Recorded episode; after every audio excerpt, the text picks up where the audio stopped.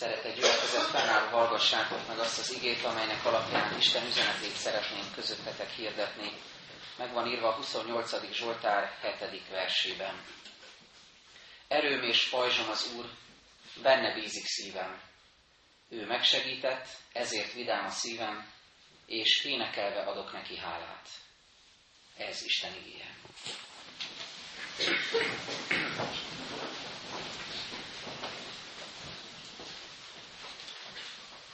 Az év első heteiben, vasárnapjaink, januárban, februárban arról kezdtünk közösen gondolkozni, hogy mit is tanít a Szentírás az ember szívéről. És azt gondolom, hogy azért is jó ezen elmélkedni ezen a témán, és ennek a gyakorlati következményein az életünkre nézve, hogy az ember megtanuljon túllátni a dolgokon, hogy túllássunk azon, amit csupán a szemünkkel tudunk érzékelni, és meglássuk azt, amit már a hitünk dimenziójában érzékelhetünk és foghatunk fel. Például, hogy amikor egy kis virágot látunk, akkor ne csupán egy biológiai organizmust lássunk a szemeinkkel, ne csak ezt tapasztaljuk, hanem lássuk azt, mint egy csodálatos teremményt. Vagy amikor egy zeneművet hallunk, akkor ne csupán azt képzeljük, hogy ez egy tudományosan leírható, meghatározott frekvencián megszólaló, szinte matematikai pontossággal logikusan egymás mellé tett hangoknak az összessége sorozata, hanem érzékeljük, hogy itt azért valami spirituális dolog is történik velünk, és ennek is van üzenete felemelő volt a számunkra. Vagy amikor egy közösségbe csöppenünk, akkor ne csupán azt lássuk, hogy ez egy olyan különböző tudományos módon is leírható társaság, aminek meghatározható például a szociális összetétele, meghatározható a szociometriája, az emberek egymáshoz való viszonya, hanem érzékeljük úgy ezt a bizonyos közösséget, mint például a mi gyülekezetünket is, mint amely különféle emberekből áll, sokszínű társaság, és mégis egy cél tudja összefogni, és egy cél irányába tud tekinteni, és ezért tud szolgálni Isten dicsőségére.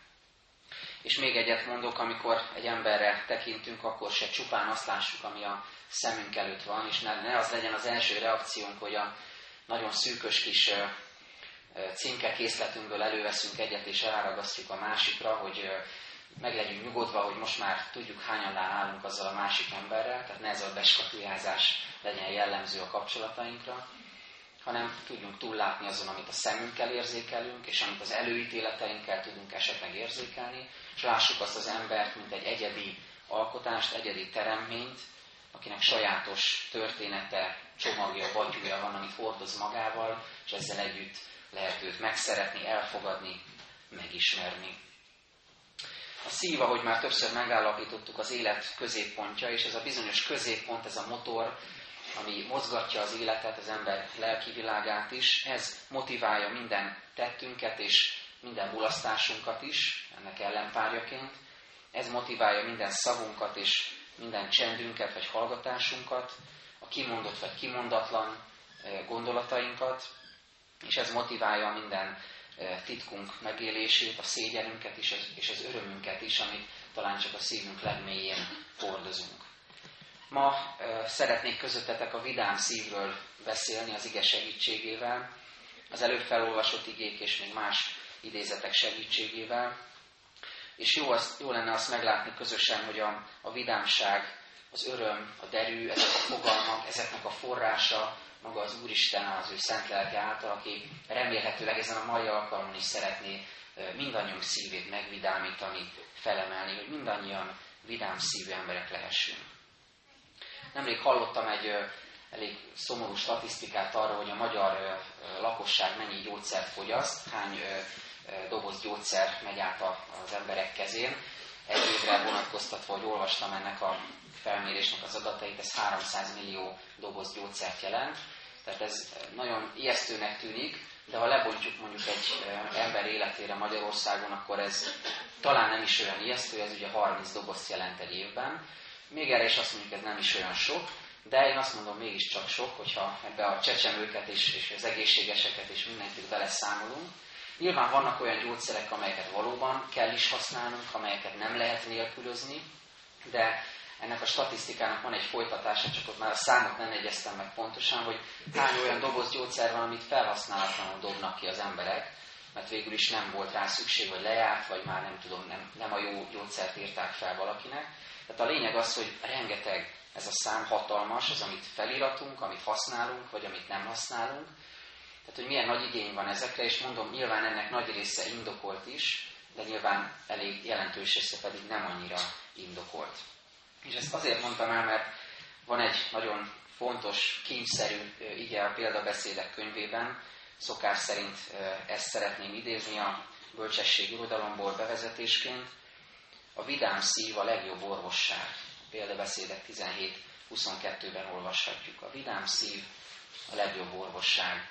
Nem arra biztat bennünket az ige ezáltal, hogy most menjünk haza és dobáljunk ki minden gyógyszert, amit felírtak nekünk, mert nyilván azért az orvosi utasításokat be kell tartani. De érdemes ezen elgondolkozni, hogy vajon mire vágyunk mi. Rengeteg gyógyszerre, hogy meggyógyuljon a testünk, vagy esetleg mi lenne akkor, hogyha tényleg a szívünk megvidámodna, a bibliai értelemben véve vidám lenne a szívünk, és ez azt eredményezni, hogy lehet, hogy egy picit kevesebb gyógyszerre lenne szükség. Adja Isten, hogy így legyen. Először nézzük meg azt az állapotot, amelyből meg akar bennünket gyógyítani az Úr Jézus az ő szeretete által, hogy milyen is az az állapot, amikor egyáltalán nem vidám a szívünk, hogy aztán meglássuk, hogy hogy juthatunk el a, a vidám szívűséghez. Tehát milyen az, amikor nem vagyunk vidámak. Épp a minap hallottam valakitől, hogy vannak olyan keresztény irányzatok, olyan kisebb gyülekezetek, vagy azokon belül is létező irányzatok, akik úgy gondolják, hogy a, a a keresztények között egyáltalán nincs hely, a hívő ember életében egyáltalán nincs hely a szomorúságnak. Mert ha van, tehát ha megjelenik a szomorúság, az valamilyen e, arra utaló jel, hogy nem is vagyunk hívők, nem is vagyunk Istenhez tartozók. Én azonban ezzel szemben azt gondolom, hogy a Biblia alapján is, hogy, hogy bizony vannak olyan helyzetek, amikor az ember elszomorodhat, elkeseredhet, még bizony hívő emberként is.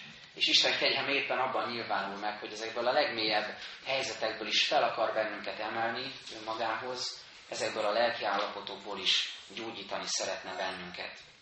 Sőt, még tovább megyek, azt is, mond, azt is merem állítani, hogy, hogy Isten engedi, hogy legyenek ilyen állapotok az életünkben, hogy még jobban meg tudjuk tapasztalni az ő segítségét, hogy még jobban tudjuk értékelni azt, amikor nincsen szomorúság, nincsen keserűség az életemben, és nincsen próbatétel, erre utal Ézsaiás próféta megjegyzése, ki ezt mondja, bizony javamra vált a nagy keserűség.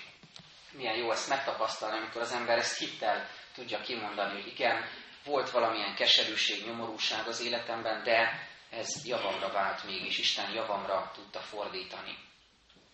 Bizony szomorú lehet az ember például akkor, hogyha félelmek, szorongások támadnak benne valakitől vagy valamitől, előre tekint egy helyzetre, és már előre összeugrik tőle a gyomra, hogy ez rávár, ez a, ez a helyzet, ez a kihívás, meg kell oldani valamit, találkozni kell valakivel, szembe kell nézni valakivel, szemébe kell mondanom valamit, amit eddig nem tudtam kimondani, és ez egy, egyfajta szorongást, félelmet, feszültséget eredményez az életemben. De ugyanígy lehet félelem az új helyzetektől, a változástól, ahogy múlt alkalommal erről beszéltem szintén, a kihívásoktól, az olyan helyzetektől, amik mindenképpen újszerűek számunkra.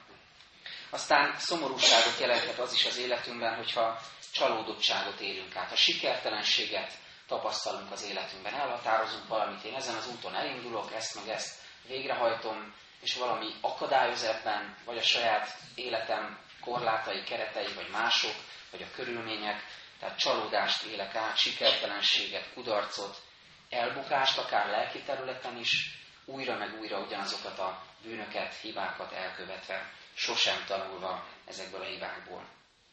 Ez is szomorúvá tehet. Aztán az is, ez egy nagyon jellemző és súlyos példa az ember életében, hogyha visszautasításban van részünk. Tehát ha megvan bennünk a nyitottság valaminek a kifejtésére, megcselekvésére, akár a családban, baráti kapcsolatokban, szorosabb viszonyokban, akár munkakapcsolatokban, vagy akár egyházi gyülekezeti viszonylatban, valamit szeretnénk, valamit a többiek elé tárunk. Szeretnénk, hogyha ők is velünk együtt örülnének, rá rezonálnának arra, amit mi érzünk, és ők is ráállnak arra a gondolkodásra, és egyszer csak azt tapasztaljuk, hogy lezárnak, egyszer csak azt tapasztaljuk, hogy ridegség, hidegség, falába ütközünk, és az emberek, akikben reménykedtünk, hogy majd jó reagálnak, egyáltalán nem reagálnak sehogy, sőt visszautasítanak bennünket. Amikor az ember visszautasítást él át, akkor mindenképpen eljut addig a gondolatig is, addig a szomorú gondolatig is, hogy haszontalan az életem. Mert az, amiről azt gondoltam fontos, értékes, az lehet, hogy másoknak mégsem ugyanazt jelenti. És még egyet említek, ez pedig a bántásoknak a területe, és nem a fizikai bántalmazásokra gondolok, bár az is nagyon jellemző, sajnos Magyarországon egyre jobban terjed, nem csak a családon belül erőszak, amelyről sok szó esett mostanában, hanem például a gyermekek közötti agresszió az iskolában, oktatási intézményekben. De most inkább a lelki vonatkozására utalok ennek, amikor az ember bántásokat, sértéseket kell, hogy megtapasztaljon másoktól, vagy érzéketlenséget, vagy közönösséget, irgalmatlanságot, vagy ami nagyon jellemző hétköznapi dolog, például a butaságot. Tehát amikor nem tudunk valamilyen viszonylag egyszerűnek tűnő dolgot nagyon egyszerűen, okosan, józan paraszti észre megvitatni, megbeszélni egymással, ekkor is átéleti az ember, hogy bizony ez egy szomorúságra okot adó tényező az életünkben. A kérdés az mindezeket végig gondolva, hogy mit kezdünk a szívünk szomorúságával, keserűségével. Vajon ez távol taszít az Úristentől, vagy készek vagyunk a szomorúságunk forrását az imádságainkban feltárni Krisztus felé, ahogy erre biztat is bennünket az ige. Emlékezünk Jóbra. Jóbra, akiről világosá teszi a Szentírás, hogy ő igaz ember volt, Isten lelkének pecsétje volt rajta, Isten maga nevezi őt igaznak, nyilvánvaló az életén az, hogy ő Istenhez kötődik, és mégis nyomorúságok sorozata következik be az életében. És ő mondja több alkalommal a róla szóló könyvben, a beszélgetéseiben Isten felé is kifejezve, hogy keserű szívvel panaszkodok. De nagyon fontos, hogy ez a panaszkodás nem csupán a körülötte lévő embereknek szól, vagy nem elsősorban, hanem a legdöntőbb esetekben Isten felé fogalmazza ezt, meg Istennek mondja el azt, hogy milyen keserű panasz áradat van az ő szívében. És ez azért fontos, mert Isten nem akarja, hogy a keserűségünk mocsarában maradjunk, hanem így biztat bennünket az új szövetségben a zsidókhoz írt levél 12. részében, ügyeljetek arra, hogy senki se hajoljon el Isten kegyelmétől, hogy a keserűségnek a gyökere felnövekedve kárt ne okozzon, és sokakat meg ne fertőzzön. Vagyis ott lehet a keserűség gyökere az ember életében, szomorúság formájában, de Isten megóv bennünket, meg akar óvni bennünket attól, hogy ez fel is növekedjen, növényé, fává nőjön, és így aztán rossz gyümölcsöket teremjen a mi életünkben és a környezetünk életében. És nagyon fontos, hogy ezzel felelősen tudjunk bánni. Hogy minket ne csupán az érdekeljen, hogy ha én szomorú vagyok, ha az életemben keserűség van, akkor vegyen erről mindenki tudomást, és mindenki velem legyen elfoglalva, és azzal törődjön, hogy, hogy az én életemnek ez mit jelent, és mindenki életét ezt határozza meg. Hanem legyünk tudatában annak, hogy bizony, ahogy mi élünk, ahogy mi kezeljük a keserűségünket, a szomorúságunkat, az hatással van mások életére. És ez nem azt jelenti, hogy nem lehet megosztani egymással a terheket. El lehet mondani, lehet együtt imádkozni. Csak a viselkedésünkön, a megjelenésünkön, az emberek közötti forgódásunkon látszódnia kell a reménységnek, hogy én ebből ki akarok szabadulni. Nem nyugszom bele abba, hogy az életemet ezt határozza meg. Nem engedem, hogy a keserűség gyökere felnövekedjen bennem. Ahogy látjuk, megvan tehát a helye és a szerepe a szomorúságnak és a keserűségnek a hívő ember életében, de világos az Úr célja, hogy, hogy megóvjon bennünket, hogy ne emészjük magunkat ebben az állapotban, ne emészjük fel magunkat, hanem ő szeretne bennünket megvidámítani. És éppen ez az örömhír, az evangélium, hogy ez a szó ezt jelenti örömhír, vagy jó hír, ezt tükrözi felé most is a Szentírás, az az örömhír, hogy Krisztus pontosan ezért jött el a világba, hogy az ő szabadításával, megváltásával megvidámítsa, megtöltse örömmel a szívünket. Ez az, amire most rátérünk, hogy ez hogyan is történik, tehát milyen is a vidám szívű ember, mi a forrása a vidám szívnek. Először is, ami a legfontosabb az előzővel összefüggésben, hogy a vidám szívű ember a megszabadított ember, aki tudatában is van az ő megszabadítottságának. Az 51. Zsoltárban Dávid király bűnvaló imádságában olvassuk, vidámíts meg engem szabadításoddal, támogass, hogy lelkem egészséges legyen. Vidámíts meg szabadításoddal. Néha az ember olyan lázasan keresi a gondolataiban, az emlékeiben azt, azt legalább egy dolgot, aminek lehetne örülni a jelen pillanatban. Nem tudom, volt-e már valakivel ilyen, amikor persze sokfélék vagyunk, de, de van olyan típusú ember, akinek nagyon-nagyon keresnie kell, hogy most minek is örülhetnék. Mi is van az életemben, ami örömre adna okot? És kicsit hasonlatos ez ahhoz, amikor a számítógép állományában próbálunk keresni egy régen valahol elhelyezett dokumentumot, egy fájlt, és nem találjuk, és fut a kereső, fut a kereső, és nincs meg, még mindig nincs meg, még mindig nincs meg, és egyre idegesebb vagyok, mert tudom, hogy ott kéne legyen. És valahogy így érzem ezt, hogy keressük azt az okot, hogy mi, miért is örülhetnék én, miért kéne nekem hálát adni Istennek, vajon tényleg van-e valami, ami örömre adhat okot az életemben. És azt gondolom, hogy van, méghozzá az előbb említett evangéliumi üzenet, amit nem lehet elégszer hangsúlyozni, hogy Krisztus megszabadított bennünket. Gondoljunk arra, hogy a születésnapunkról nem igen szoktunk elfeledkezni. Tehát amikor eljön az minden évben, akkor megünnepeljük, meghívjuk a barátainkat, ismerőseinket, rokonainkat, és együtt ünneplünk, jól érezzük magunkat, hálát adunk, hogy tényleg megszülettünk. Ennek ugyanígy kéne történnie az új életünkkel kapcsolatban, a megszabadított életünkkel kapcsolatban is. Azt sem szabadna elfelejteni. Az nem biztos, hogy egy pontszerű esemény, egy napra leírható esemény, de az biztos, hogy időről időre eszünkbe kell, hogy jusson, hogy megszabadított életű emberek vagyunk. És az is eszembe jutott, ami az utóbbi heteken elém jött, hogy gyakori vád a kereszténység ellen, vagy keresztények ellen, hogy örömtelen a kereszténység, a Krisztus követés, az egyház. Hogy nem tükröződik az egyházon, a, a liturgiánkon, a, a, akár a református liturgián keresztül is, a saját keresztény egyéni hívő életünkön keresztül is, a szolgálatunkon keresztül, hogy bennünk öröm van, hogy ez nem, nem jön át igazán. Sokan megfogalmazzák ezt a, a vádat, és ezen érdemes elgondolkozni. Nem biztos, hogy ez egy olyan vád, ami rossz indulatú, hanem talán éppen arra ösztönöz bennünket, hogy gondoljuk át, hogy tényleg van-e öröm az életünkben, és azt ki tudjuk-e fejezni a hívő életünkön keresztül. Csak az Isten tiszteletünkre, meg a református liturgiára egy példa. Van, van néhány olyan énekünk, amelynek csodálatos szövege van, de nem mindig áll összhangban a, a szöveg meg a dallam egymással. Van egy ö, ö, urvacsorai énekünk, ami az a szövege, hogy örülj szívem, vigadj lelkem, és aki ismeri, azt tudja, hogy a, a dallam meg a szöveg nem annyira áll összhangban egymással.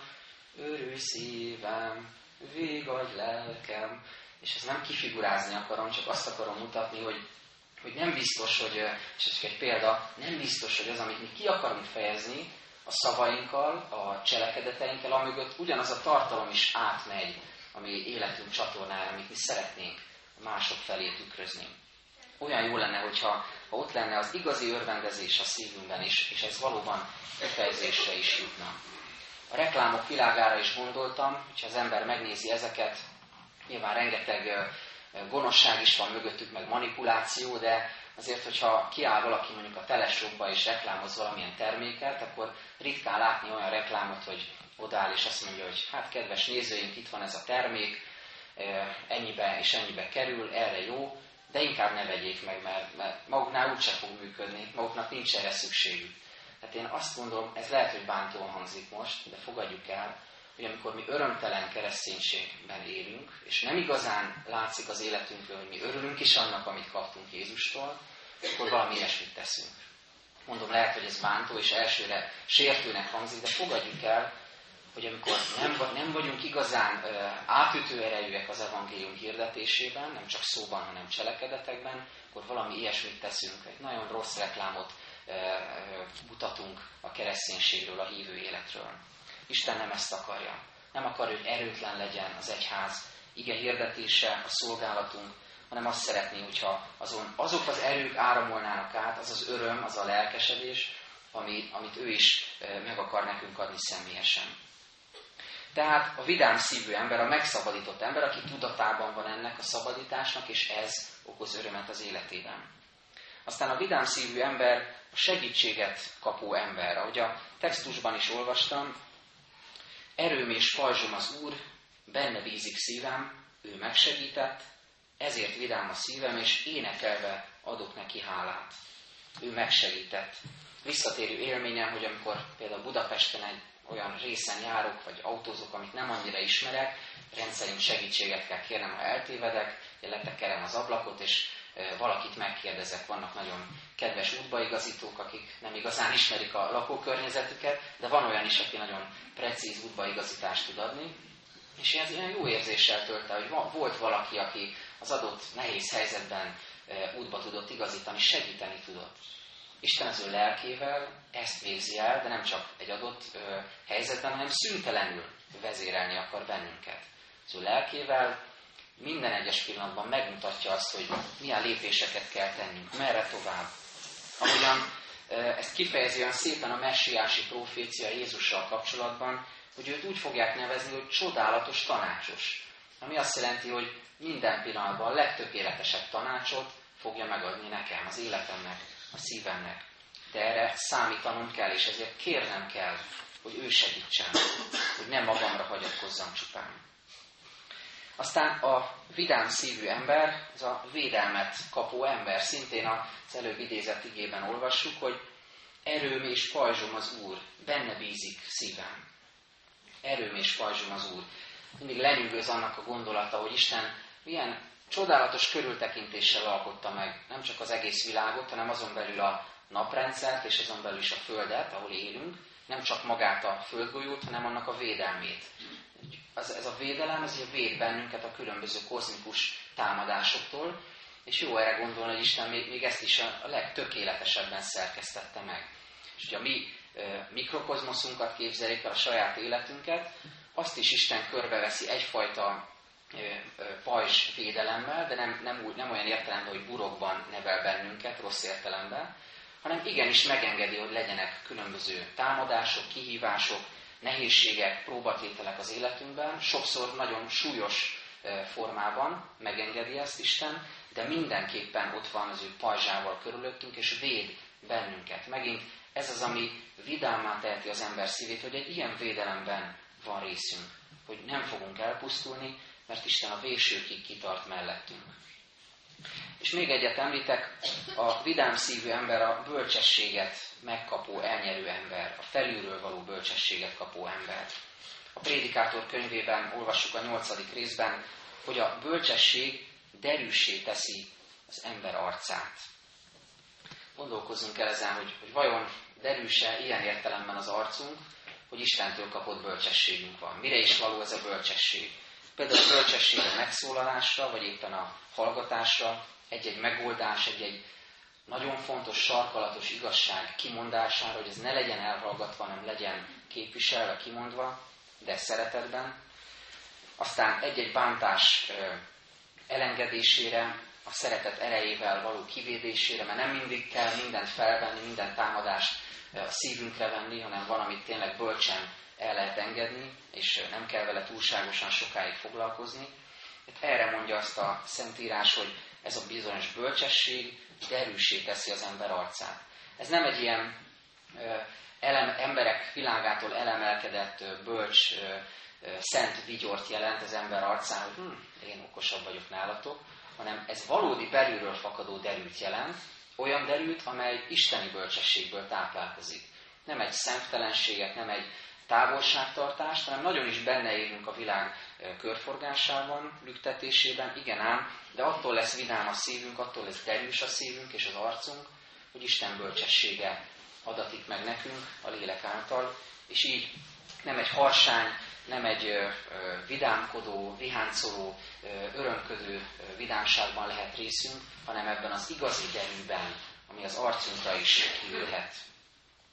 És még azt hadd tegyem hozzá, hogy ezzel a bizonyos derűvel, ezzel a bizonyos vidámsággal, belülről fakadó vidámsággal szolgálni is lehet.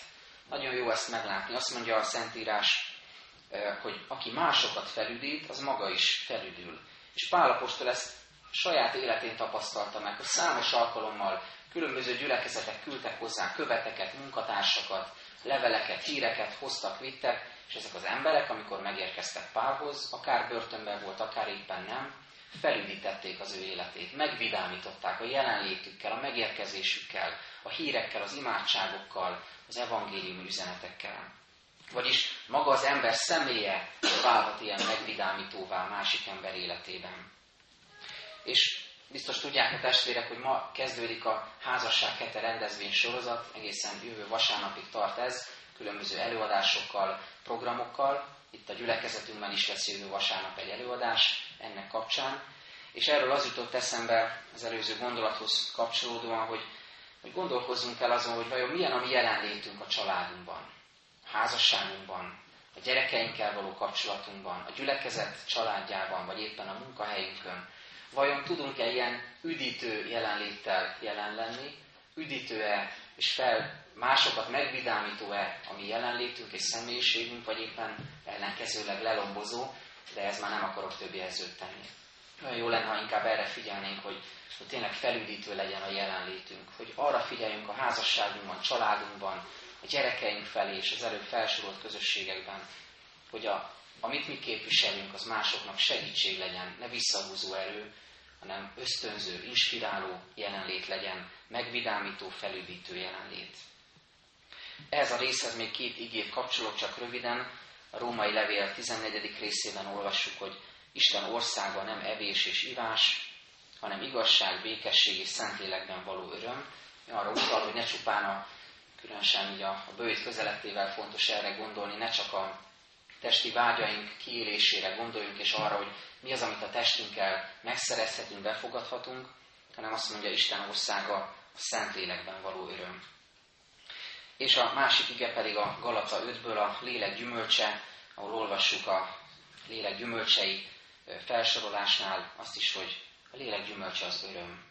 Vagyis ezt nem nekem kell kierőltetnem magamból, nem valamilyen fajta tanfolyamon sajátíthatom el, hogy milyen is ez a bizonyos öröm, a vidám szív, hanem az a lélek gyümölcse, vagyis ha a lélek munkálkodik bennem, akkor lesz bennem öröm.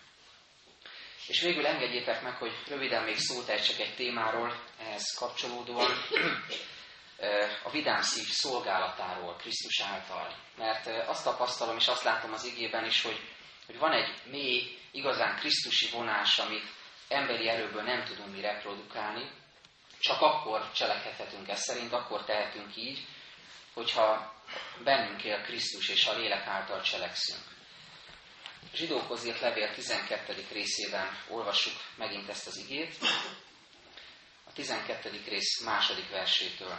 Nézzünk fel Jézusra, a hit szerzőjére és beteljesítőjére, aki az előtte lévő öröm helyett a gyalázattal nem törődve vállalta a keresztet, és az Isten trónjának jobbjára ült. Gondoljatok rá, aki ilyen ellene irányuló támadást szenvedett el a bűnösöktől, hogy lelketekben megfáradva el ne csüggedjetek. Miért kell föltekintenünk tehát Krisztusra, hitszerzőjére? Azt mondja, hogy aki az előtte lévő öröm helyett, a gyalázattal nem törődve vállalta a keresztet. Ugye eddig arról beszéltem, hogy mi az, ami vidám szívűséget okozhat bennünk. De most van valami nagyon furcsa, ennek talán elsőre ellentmondó üzenet ennek az igének, ami arra buzdít, hogy fogadjuk el, hogy nem minden helyzetben van helye ennek a bizonyos vidámságnak és örömnek. Ugyanis mit tett Jézus? Ez a megváltásnak egy speciális megfogalmazása. Az előtte lévő öröm helyett, dicsőség helyett, az emberek elismerése helyett, a saját sikere helyett, ami egy világra szóló siker lehetett volna, hogy földi módon vegyen uralmat a világon. Ehelyett, ezt félretéve, az ember örömére figyelt oda, és a keresztet vállalta. És ezért élhetünk mi, ezért van örök életünk. Jézus félretette a saját örömét, az előtte lévő örömöt háttérbe szorította, és ezzel vállalta azt, hogy nekünk szerezzen örömet. És nyilván ez a megváltás már nem ismétlődhet meg, mert egyszer és tökéletes áldozat volt, és nem is kell, nem is tudjuk megismételni, de abban igenis követhetjük Krisztust, abban igenis lehetünk Krisztusi emberek, megint csak mondom, különösen így bőt közeletével fontos ez a gondolat, hogy az előttünk lévő örömet egy adott esetben tudjuk félretenni, a saját kényelmünket, a saját szórakozásunkat, a saját vidámságunkat tudjuk háttérbe szorítani azért, hogy valakinek tudjunk igazán örömet adni, örömet szerezni. A prédikátor írja, hogy megvan az ideje a sírásnak, és megvan az ideje a nevetésnek, megvan az ideje a háborúnak, és megvan az ideje a békének, és Isten országában, Krisztus szolgálatában ez is mind-mind beteljesedik A Krisztusi ember ebben is lehet tehát követője Jézusnak, hogy félre tudja tenni mindazt, ami számára esetleg örömforrás lehetne, egy pillanatra, egy rövid ideig, azért, hogy oda tudjon fordulni másokhoz, és nekik tudjon örömet szerezni. És így aztán mindannyiunk számára kiteljesedhet Isten országa öröme, hogy Ézsaiás mondja, örömre derülsz, repesre tárul szíved. Nagyon megfogott ez, ezt befejezésül azt mondjam, hogy ez a bizonyos kitáruló szív az, ami az igazi vidám szívet jelenti, a Krisztusi szívet. Krisztus szíve kitárult felénk, átölelte ezt a világot, és az ő megváltásába vont bennünket, és erre válaszolva mi szívünk is egyre jobban tárulhat, még, még csak tárulgat, de egyre jobban tárulhat, azért, hogy egyre többeket tudjon befogadni ebbe a szeretetbe. Isten adja, hogy ilyen értelemben tudjon megvidámodni a szívünk, és figyeljünk arra, hogy mi az, ami örömforrás az Isten országában számunkra. Amen. Csöndesedjünk el és imádkozzunk.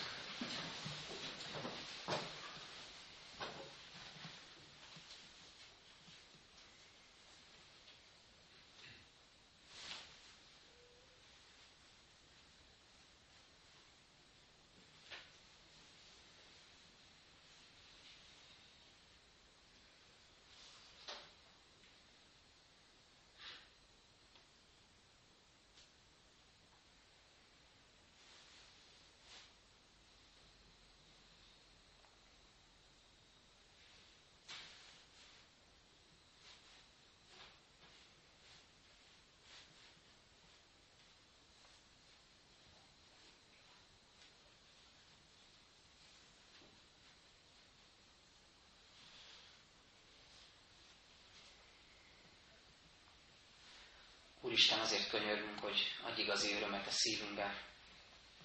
Buzdíts bennünket arra, hogy az örömhírnek a képviselői, továbbadói lehessünk ebben a világban. És arra is kérünk, segíts bennünket abban, hogy a szomorúság, a keserűség szorítja a szívünket, akkor tudjunk hozzád fordulni segítségért, védelemért, pajzsért, hogy számítsunk rá, hogy mindenképpen kifejezzük azt, hogy rád van szükségünk, és te tudsz bennünket tovább vezérelni útunkon. És arra is kérünk, hogy, hogy áld meg bennünket családjainkban, közösségeinkben, emberi kapcsolatainkban, barátságban, házasságban. Add, hogy, hogy ezeken a helyeken tudjunk felüdítő jelenléttel jelen lenni és tenni a dolgunkat. Te formáld így a személyiségünket, a szívünket, hogy, hogy egyre jobban tárulhasson ki a szívünk egymás felé.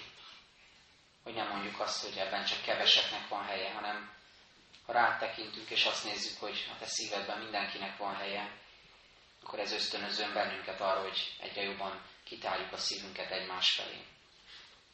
Köszönjük, Urunk, hogy imádságban hordozhatjuk az elesetteket, a betegeket, a gyászolókat, azokat, akiket veszteségért az elmúlt időkben és könyöröghetünk az ő vigasztalódásukért, gyógyulásukért. És könyöröghetünk, Urunk, a nemzetünkért is, hálát adunk azért, ahol élünk, ahova helyeztél bennünket, ahol feladatunk van, ahol küldetésünk van.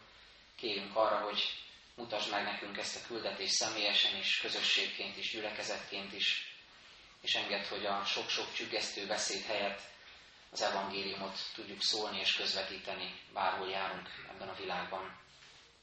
Köszönjük, Urunk, hogy meghallgattad a magunkban elmondott imádságokat. Most együtt járunk eléd az Úri imádság szavaival. Mi, Atyánk, ki a mennyekben vagy, szenteltessék meg a Te neved, jöjjön el a Te országod, legyen meg a Te akaratod, amint a mennyben, a földön is. Minden napi kenyerünket add meg nékünk ma, bocsáss meg a mi védkeinket, miképpen mi is megbocsátunk az ellenünk védkezőknek. És ne védj minket kísértésbe, de szabadíts meg minket a gonosztól, mert Tiéd az ország, hatalom és a dicsőség mindörökké. Amen. Fennállva énekeljük nemzeti imádságunkat.